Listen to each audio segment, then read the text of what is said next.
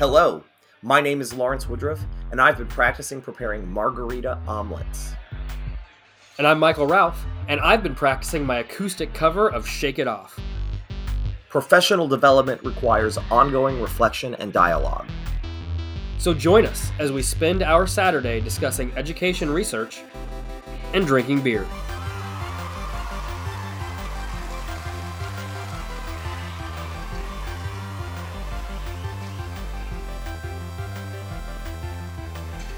Today, we are drinking Frosted Frog Christmas Ale from the Hoppin' Frog Brewery.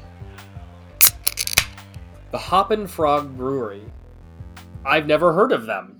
No, nor me. I saw the frog. I was like, what is this? And it said Christmas Ale. And since I'm doing a cinnamon run, I said, let's go. Makes sense to me. Would you like to know?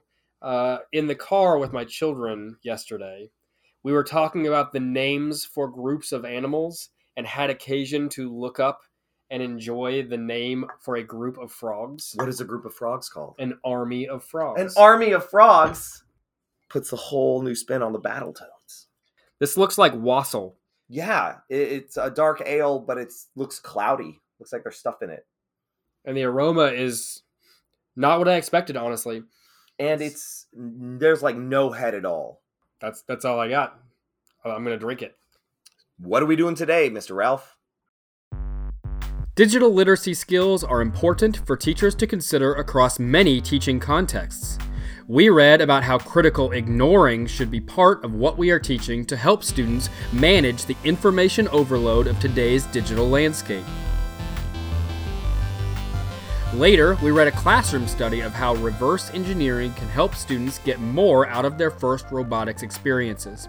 The benefits over forward designs reached their collaborative skills and what they learned. Let's get started. For our first segment, we read Critical Ignoring as a Core Competence for Digital Citizens.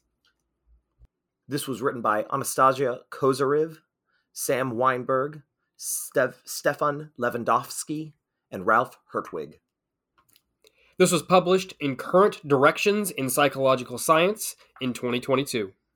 So I, I queued this paper because um, we've talked about digital literacy and digital citizenship before. Uh, it's particularly relevant right now in the public zeitgeist with social media news stories having a prominent position in the news feeds, and in particular, the distinction between critical ignoring and other forms of critical thinking was something that made me gasp the first when I first saw the title because it was something that I think is important and something that honestly I hadn't thought about in a formal way prior to this paper, and so I wanted to read this paper. Part of me was really happy that this was so cleanly and clearly defined in a research space. Like I love that that this was just a clean description of of this concept about how to navigate this like fl- overwhelming deluge of digital information that humans have available to them uh, and that the skill of ignoring it is of knowing when to ignore information is is really important. Um and kind of new. And I really loved how cleanly it was. Um, but I also thought it was a little dangerous for me to read because, oh my gosh, it's it, like this resonates with my biases so strongly. I was suspicious about reading it. like this is the this like YouTube probably knows I wanted to read this paper, right? Like I'm surprised I hadn't seen it already.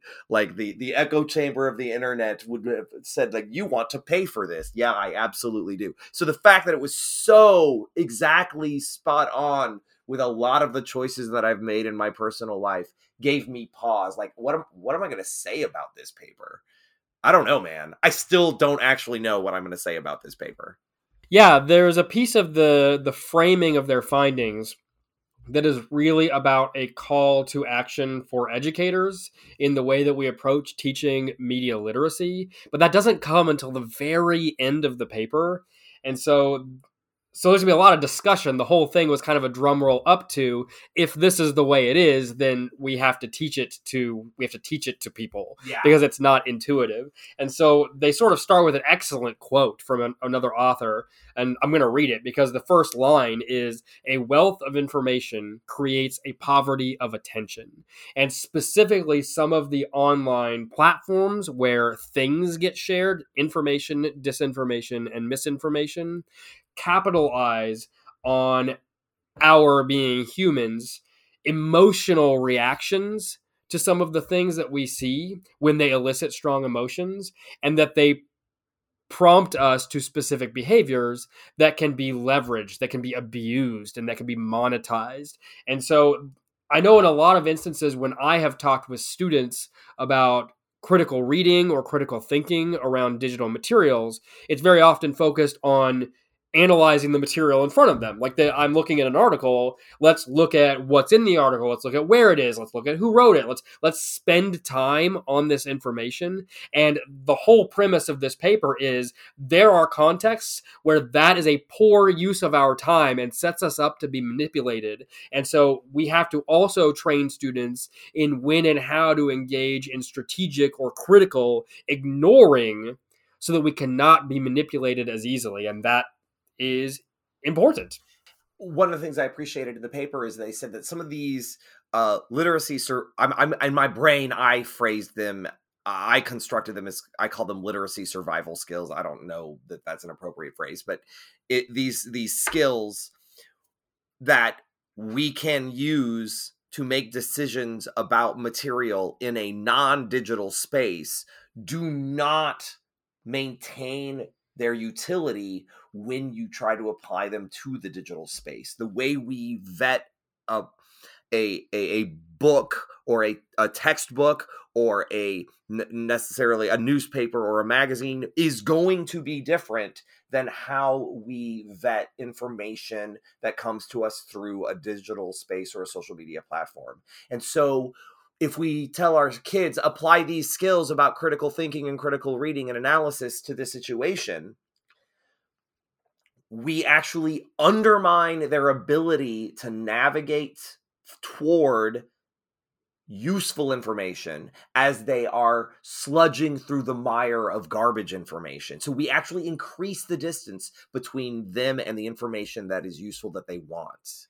And this actually, I saw a really clear connection to a segment that we did not too long ago about evaluative mindsets and some of those findings illustrating that if all we ever equip students with are strategies to engage with material in order to vet its quality, we are being influenced by what we read as we vet it. Yeah. And so even if I am able to engage with a disinformation product and over the course of three minutes i read it closely and i evaluate the bios and i look through the infographics and ultimately judge this is not trustworthy and move on i have still engaged with all of the statements in that material and the research on evaluative mindset shows that those those statements influence us and influence the way that we engage with future material and can be recalled in ways that don't always accompany that low value judgment. And so they they sort of set the stage for the role of what is called deliberate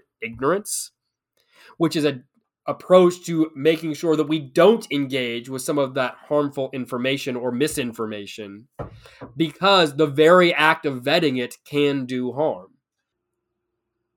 Um, one of the suggestions that they made that struck me in particular under the self nudging. So, the idea of setting up systems and structures and habits that prime what we're going to engage with as being less likely to include misinformation. For example, maybe I don't actually need to be in that Facebook group that's just throwing around a bunch of a bunch of dubious references every day. I don't need to spend time in that particular place um, because it's just going to exhaust me trying to trying to evaluate the deluge of information. And that's a key piece of this is it is exhausting to vet the literal quantity of information that we can encounter in digital spaces and it's just not possible. It's not possible to do it well. And so setting ourselves up for a more manageable workload of what we do have to vet is a piece of this. And so there was one of the one of the sort of sub recommendations under nudging which is making it easy to engage in higher with higher quality information sources to begin with was defaults is what they titled it as being. Examine what your defaults are for where you go for information. You we have had discussions about the media bias chart before in terms of vetting um or understanding me uh media bias and the the source that i have used in the past and enjoy using is uh, mediabiasfactcheck.com.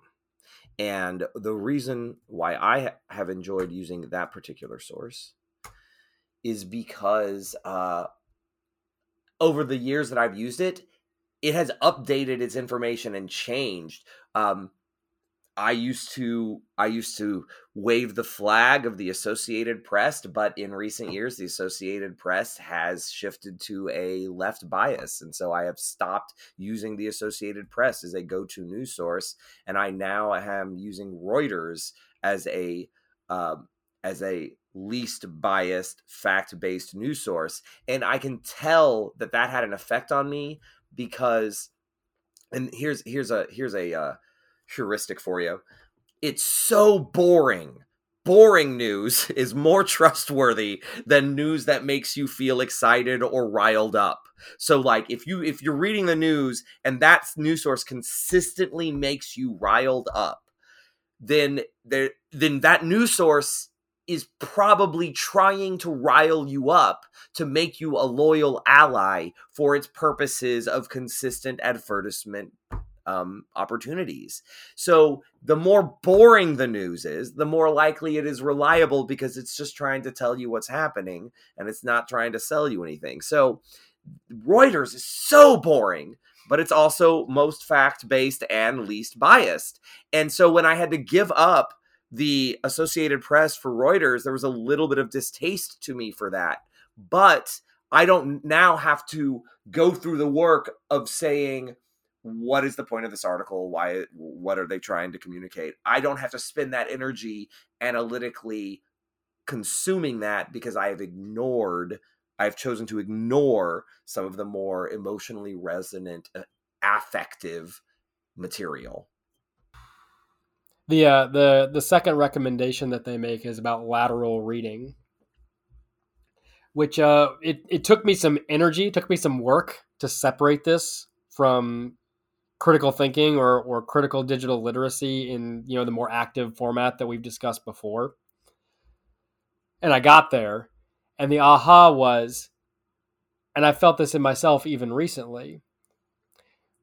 When you are engaging with a particular source of content, and you get I don't know, you get through the first paragraph and you perhaps feel some of the emotional reaction, some of the excitement, some of the anger, some some urge to act on something. Uh, if you're identifying those reactions and they prompt you to have questions about the credibility or reliability of the source, I admit my my first reaction sometimes is to go further into the source I want to look at the about us. I want to look at the attributions. Like I want to look at the author names. I want to look at the other pieces they write. Uh, I admit that I have done that before. Uh, but what the researchers who wrote this paper point out is misinformation and disinformation actors have become sufficiently sophisticated that it can be impossible for a reasonable person to tell the difference between credible and uncredible information based on the visible characteristics of that source unto itself. It, it, can be entirely possible for a reasonable person to not be able to tell the difference. And so lateral reading is saying stop consuming the information that they provide you, they being whatever this source is that you have questions about. Exit that information stream, go back to an external stream like a Reuters, like a like another source of information that is not immediately affiliated with the original source, and try to find the same information about the same topic. Um, one of the things that they they they said in this paper was that it, uh, in February and March of 2021, about 65% of anti-vaccination information was uh, traceable to 12 initial posters 12 initial sources. But it became this huge like those 12 sources the those statements those provocative emotionally resonant statements became 65% of that information topic on on the internet which means a malicious actor or an actor with a very pointed agenda can create a site that appears legitimate and becomes too difficult for even an expert to assess in terms of credibility. And that is why the this seems legit is never again going to be an acceptable measure of of a source uh it's it's it's never acceptable. It's never going to be acceptable again. So that triangulation that lateral reading is really triangulation of this source and information uh, and it's more than just it's more than just i don't know. It's more than just double check. It's and it's something that we can model with students as part of the rest of the work that we're doing in a classroom. And so it it can be one thing if a student asks a question about let's uh, uh, climate change is, is a is a has many examples for this kind of for this kind of, of skill. And in particular, there's an instance where the inter, an international meeting of climate climate scientists has a particular name, and they meet every so often, and they put out you know the most current research and recommendations for policymakers, and it's a whole thing. And then there is a separate organization specifically intending to undermine people working on climate change, and they have deliberately named themselves a very similar name Yeah. and they put out another big, you know, dense, obtuse report with with opposite findings that are not legitimate findings. It is disinformation with the sole intent of being confusing the information landscape that is available. And so a student could say, I, I found this report here that says that CO2 levels are falling. And I, I could, as a teacher, say, well, that, that's not right. Here, let me close that window for you. Here's this is actually the site that you want that has the real data set. Look at this one. And I have perhaps redirected them, but I have not taught them how to identify and address the problem that they have just encountered. Yeah. And it's an opportunity where we could do that, where we could stop and we could pull out and we could say, okay, I'm noticing that this particular source is saying something that is in conflict with things I've seen in other sources. So let's engage in some lateral reading let's step back. Let's use a let's use a web search like duckduckgo and let's search for historical co2 record. And so that doesn't have any initial connection to that that source first source that you were finding. And it lets us see what is the available information and who is providing information on co2 and do those sources lead me back to this to a similar conclusion? Or do they lead me to other sources that then throw into question the first source that i was looking at but that step back and then go in with a fresh direction sort of like triangulating information is a useful step because when you do it correctly the original bad actor does not have the opportunity to influence what you are seeing anymore and that's the critical piece. If you are still clicking on their links and looking at their materials, they're still influencing you, whoever the they is. And this lateral reading step is about stepping outside of what they can influence and re engaging the information to see if it converges with your previous experience or if it is divergent and merits more critical thinking. Well, when you said, you know, in the past we may have missed an opportunity to teach our kids these skills when they're uh, encountering that kind of problem Uh, it reminds me of episode 46, Nature of Science, a paper written by Dr. Allchin about it, it's sort of becoming a science teacher's responsibility to to teach our students about these issues and how to navigate them. Uh, if because misinformation should not have the same um, decision making influence as uh, validated scientific information. And if our if our populations can't tell the difference between those two things then being able to tell the difference between those two things becomes a necessary part of being an effective citizen. And therefore a necessary part of effective science education. But if spending all our time critically analyzing the thing prevents us from reaching actionable information, then the next step must be to teach them to critically ignore the information that's not that's preventing us from making good decisions. Yeah, yeah an- another piece of that uh, and that statistic comes out of the "Don't Feed the Trolls" section of this paper, which I admit was the one that I was the least excited to engage with because internet comments make me feel so bad. I just want to ignore. I want to ignore all of that. Well, that's um, what that they're asking yeah. you to do. Well, they do, but it comes with an additional piece of it, and it's something that makes me think of. Uh, it actually makes me think of a conversation you and I had. This was a number of episodes ago, but talking about the um, the way that colleges acknowledge that they use social media presence as part of their admissions, yeah. and abstention is not enough to avoid being impacted by the stratifying effects of that choice by the institutions because the threshold for success is in some cases successful use of rather than simply to not have embarrassing things on social media. And it for me it had a similar application here that they say yes don't engage with trolling with with bad faith content creators. But we do have to not tolerate their presence. And so report is, is was a big piece of what they were saying on in the paper. Report trolling. I appreciate that they basically made a statement equivalent to the idea that putting the burden on non-experts to judge science content knowledge is not ethically defensible for platforms for that exist for information distribution. Like as teachers, we may be responsible for teaching our students to be able to judge science content knowledge. Like that may be our responsibility to teach them to do that.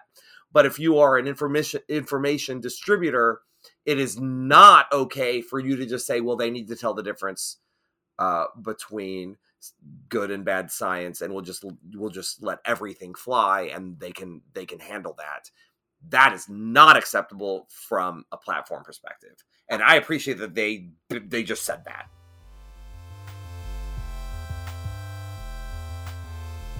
When you know better, do better.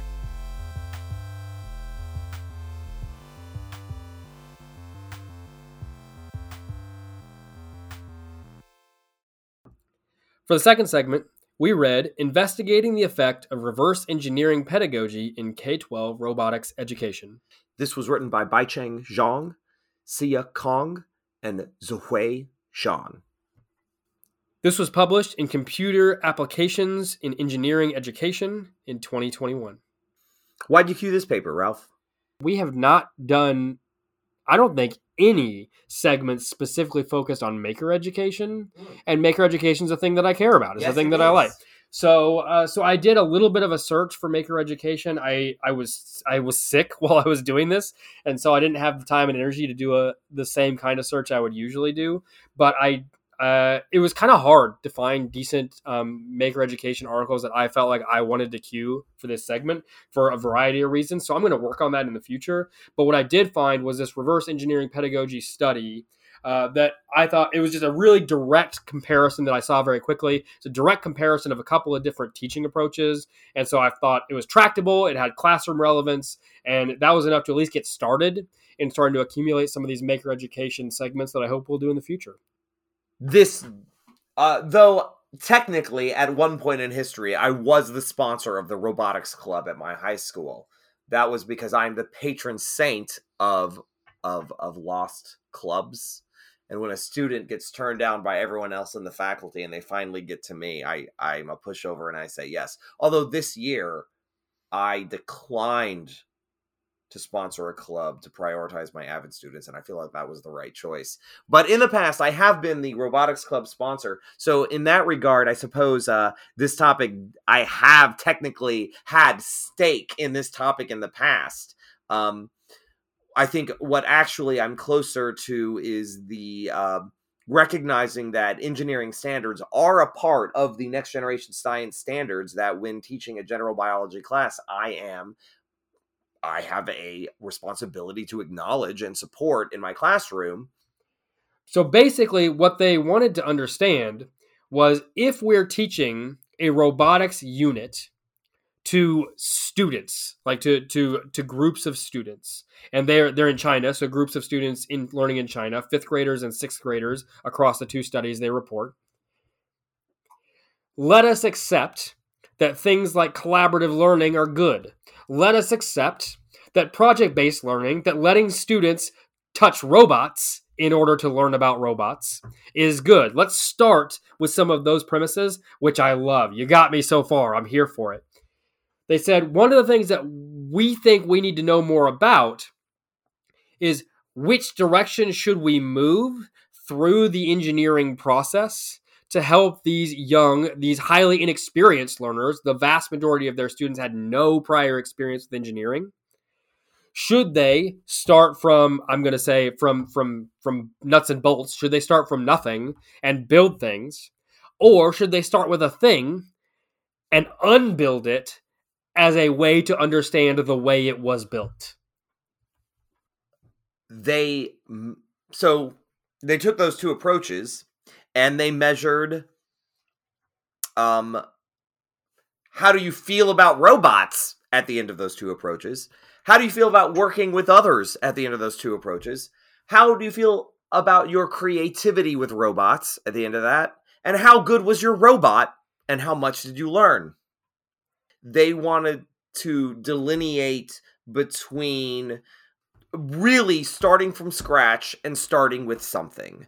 Uh, there are lots of models for project based learning where you say, design a zoo, and the kids are looking at um, Minecraft and or some appropriate you know creator mm, software and they have to create a zoo or create an ecosystem or sustain an island or and you can do whatever you want and the kids are like can i have an ice cream machine? And so like starting from scratch is a fundamentally different experience from starting with something and that is ultimately the major difference between these two things. Now i i felt something as i was reading this paper is that they love I feel like the I feel like standardization and fidelity were un under discussed priorities in this paper. And um by that uh I remember I remember something that uh they they were they were critical or they made a critical statement about one of the frameworks because uh, the the the 10 step process that they went through was kind of scattered and it wasn't standardizable and it wasn't recreatable necessarily directly. And they identified that as a problem. And I'm reading the paper because I am who I am thinking is that actually a problem? Is that really a problem? I mean don't we want responsive teaching which means what you do one year is going to be different than even if you start out with the same plan it's going to be different than the next year because the kids are different and what they need are different and how they respond and what they learn is different. So you're going to have to do something different slightly the next year. So like they had some assumptions about what is good that I don't. They didn't directly say these are our assumptions about what is good, but reading between the lines, I think I might disagree with some of those assumptions. Um, uh, so they had a framework. We follow this framework for starting from scratch, and we follow this framework for starting with a robot. And that helped them draw differences between those two places because they were working from well defined frameworks. You and I appreciate frameworks as guiding architecture for the decisions we make, but as we have discussed in the past, fidelity is not necessarily a a I, I don't know what to say. Fidelity is not necessarily a goal. An important difference between the um, start from the front, start from the beginning process, and reverse the reverse engineering start from the end process. That was something that I hadn't fully appreciated in some of the lab experiences that I created for students. I'm thinking specifically of my biotech program or my AP biology program, where we did some of those like wide open, you got to ferment this thing, make a fermenter. And they're like, cool. What? And then and like you can it can be anything you want. And they're like, we don't know what we want. We don't know what a fermenter looks like. And the the strength of the reverse engineering process, especially for very novice learners like these students were in both of their studies, is they have the chance to see a product that shows them things they don't know, things that they wouldn't have expected or even thought of as possible in the first place. And so some of that creativity is about the, oh, there exists a part that can make the robot do this thing in this way. Amazing. I would have never gone looking for that and that can open up their eyes. Is there a part that exists out there that can do this or this other thing that I want? It opens up doors to possibilities by being inspired by what is concretely observable.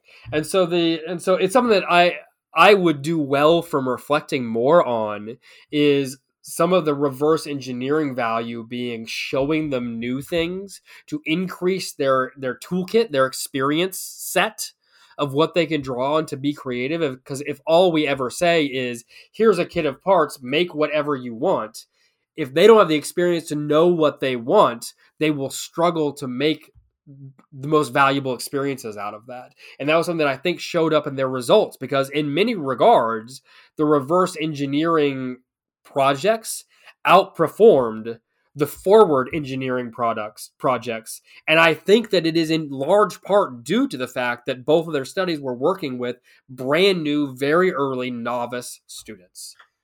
If the only thing you care about is how well their robot works then it doesn't matter.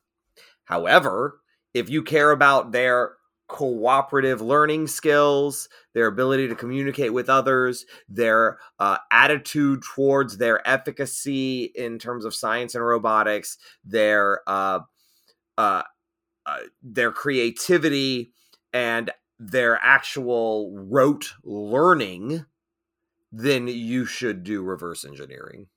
Yeah, it's not even that the their ro- their robot performance was better in the reverse engineering in two of the three categories. There's only one category that didn't hit their threshold of significance. Well, see, even me underselling it. I'm underselling it.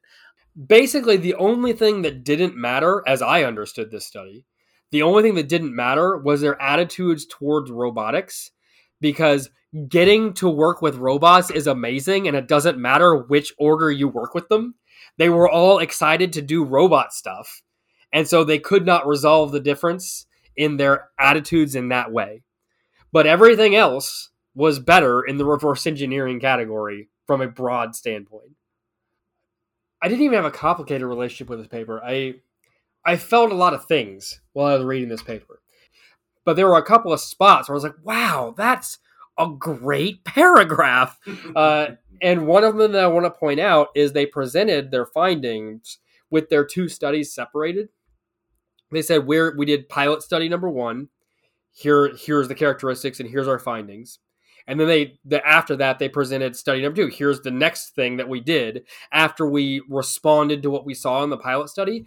And what an amazing way to do science. Like i'm so excited that they formalized their let's look at what we found in study one and let it influence what's happening in study two. And they shared a whole paragraph that was after the pilot study, we did a reflection. We changed what we were doing in these ways. And it was it's just one paragraph.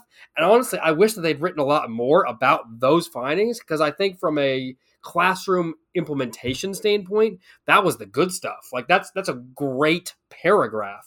And so one of the things that they found, like a theme through everything they found, was that they found spots where they needed to provide more and clearer structure for students to work through the curriculum that they had created. So we got you know, we we tried to just turn them loose individually on the equipment. That didn't work. We, we need to have them work collaboratively. We gotta we gotta we gotta support that a little better. Said we're gonna we created these tasks, and you know what we they, they were too limiting. We got to open them up so that students can be more creative and work through some of those tasks. Great, like that's a great information and actionable for classroom teachers who are considering doing some of these same things of okay i see that they made that change so as i'm planning my reverse engineering unit I want to look for where can I make sure I'm using open and semi-open tasks. So that was a great paragraph. So I'm glad they wrote it. Uh, well, one of the things they said that, like earlier, I was like critiquing their fidelity to frameworks. They said we didn't teach them sequentially. We actually jumped around within those different methods, and we like when this was appropriate, we did this, and then we shifted back, and then we jumped to this other one. So we didn't just teach all four of those. We were actually were kind of responsive and and shifted between those four when it was appropriate to do so. So good for them. Yeah, lots of great stuff in here. Great stuff. The so the the four approaches, and I am gonna I, I do want to lay them out here just briefly because for anybody who's listening who's considering taking a reverse engineering approach, it can be useful to have some structure around what we're doing when we reverse engineer. And the first one was sort of the most they call it the most basic, the most fundamental, which is deconstruction and recovery. So I have a story. When we talk about this being the basic, uh, the basic approach to reverse engineering, uh, I want to acknowledge and respect that this is this is probably a, a, like a human quality because I have upstairs in my desk in my home right now in a plastic baggie a deconstructed watch that my dad, when he was about five years old, stole from his father and took apart and then was unable to put back together. Uh, and uh, so that that my dad took apart my grandfather's watch. And then when my grandfather passed away my dad found that watch in its deconstructed state in the plastic baggie amongst his possessions. And of course his grand my grandfather saving that and my dad coming upon it brought my father to tears, right? And now it has become a family heirloom. This deconstructed watch that this five year old spontaneously took apart to discover how it worked and then didn't have the scaffolding of support or the skills to put it back together. And so it got this, it's this saved relic of humanity in my family upstairs, a deconstructed watch. We pull things apart to figure out how they work all the time. And teachers, we you we need to supply provide support to our kids so that they can figure out how to put them back together again. So this we we say this is the first one and it's the most basic. I think it's fundamentally human. I think it is absolutely fundamentally human uh, and that if I were asked to take apart a Lego set, I would be more engaged with what I'm experiencing than just, hey, build whatever you want. I, I think that's real. I'm sorry I interjected there, but there are three more others we've got to go through, but this is the basic because I think it's fundamentally human.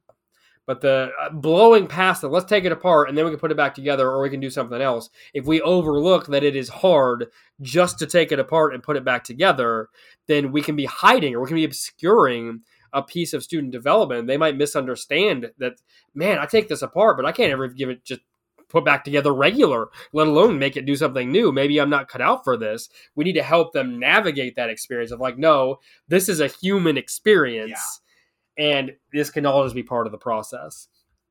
The second one is so then if we can take it apart and put it back together, troubleshooting and recovery is step two. So can I take something and can I fix it? Yeah, if it's bro- here's something that's broken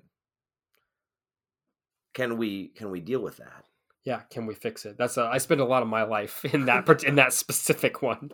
Um, so that so we don't get to see all its functionality but we can recover it. The third one i think is the most interesting. Uh, i really like doing the third one. When i get opportunities to do the third one in my life they make me the most happy. It is elements min- minitrium which is to minimize can what can we take away without losing functionality? What can we can we reduce this thing to the minimum number of elements required for it to succeed.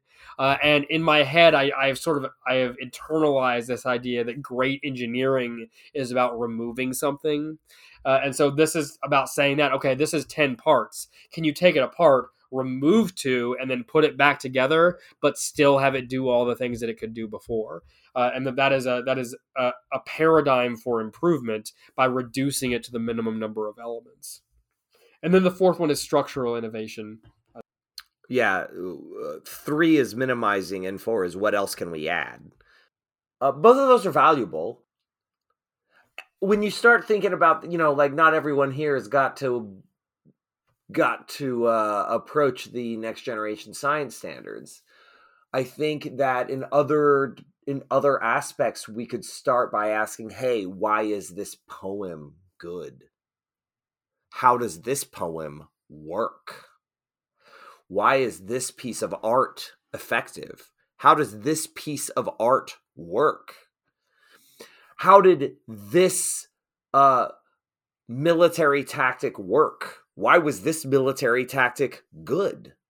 How did this piece of legislation work? Why was this piece of legislation good? I think when we approach more broadly this idea of deconstruction and reconstruction, how could we have made this legislation better? How could we have made this military tactic better? How could we have made this piece of art better? How could we make this poem better? Like, that's interesting. You could give someone this historically celebrated, lauded, amazing piece. We could give our students a Shakespearean sonnet, ask them how it works, why it's good, and then how can they make it better. And I think that that is not just an engineering practice. Following that thread, leads to some of the appropriate practices in other disciplines. Like, for example, you said this, this, military tactic as an example.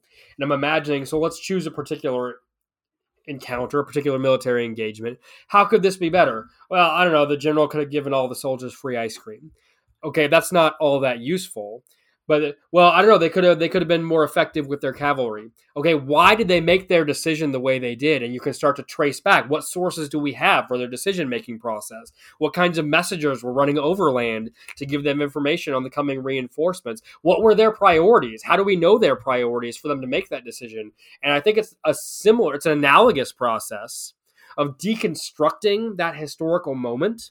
How do we know we know? And a lot of that is the same kinds of thinking like a historian that are the core competencies we're looking to develop in that particular social studies course. And so the deconstruction is not just what would you change, but how do you know the way it's currently working and that deconstruction process through deliberative and reflective acts is a really great engineering practice. And it's a really great lots of other practices also.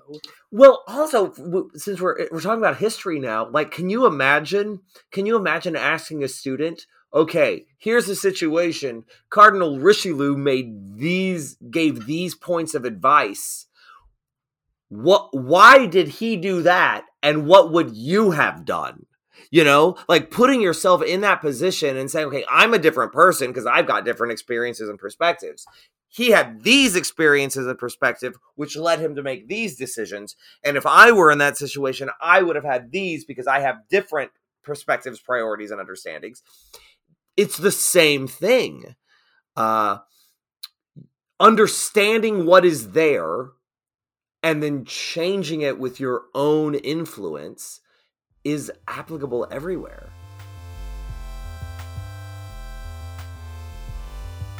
Empower each other.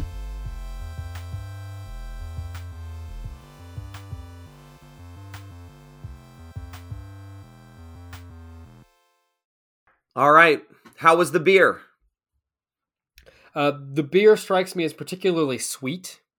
Um, I I said that it looks like wassail, and I'm kind of uh, there is a lot of analogies in how I'm experiencing the flavor as well. I I don't get any of the bitterness at the end. I don't actually know as, as an ale. I don't I don't get those typical those typical bitternesses, and the sweetness lingers on my mouth and my lips even long after I'm done with the sip. Like that's just my my lips taste a little sweet and numb right now, and I haven't had a drink in a moment. Yeah, uh, this is an 8.6% ABV. Uh, and uh, I don't taste the ginger, I don't taste the nutmeg, I don't taste the cinnamon. To me, it's it's random spicy at the end, like faint spicy, but I don't I don't get a particular flavor. Uh, it's an 8.6, so if you want a spicy 8.6, go for it. Otherwise, we've had better beers. Thanks for tuning in. We hope everybody has a pleasant holiday season while you're out there. Uh, whatever you're celebrating, hope you celebrate it in safety, good health, and good company. Uh, we will see you on the 2023 side. Remember to let us know what you want us to be reading or what you think of the conversations. This is all better together. We'll see you in the new year. We want to improve, so as we pursue growth Discuss research and struggle well.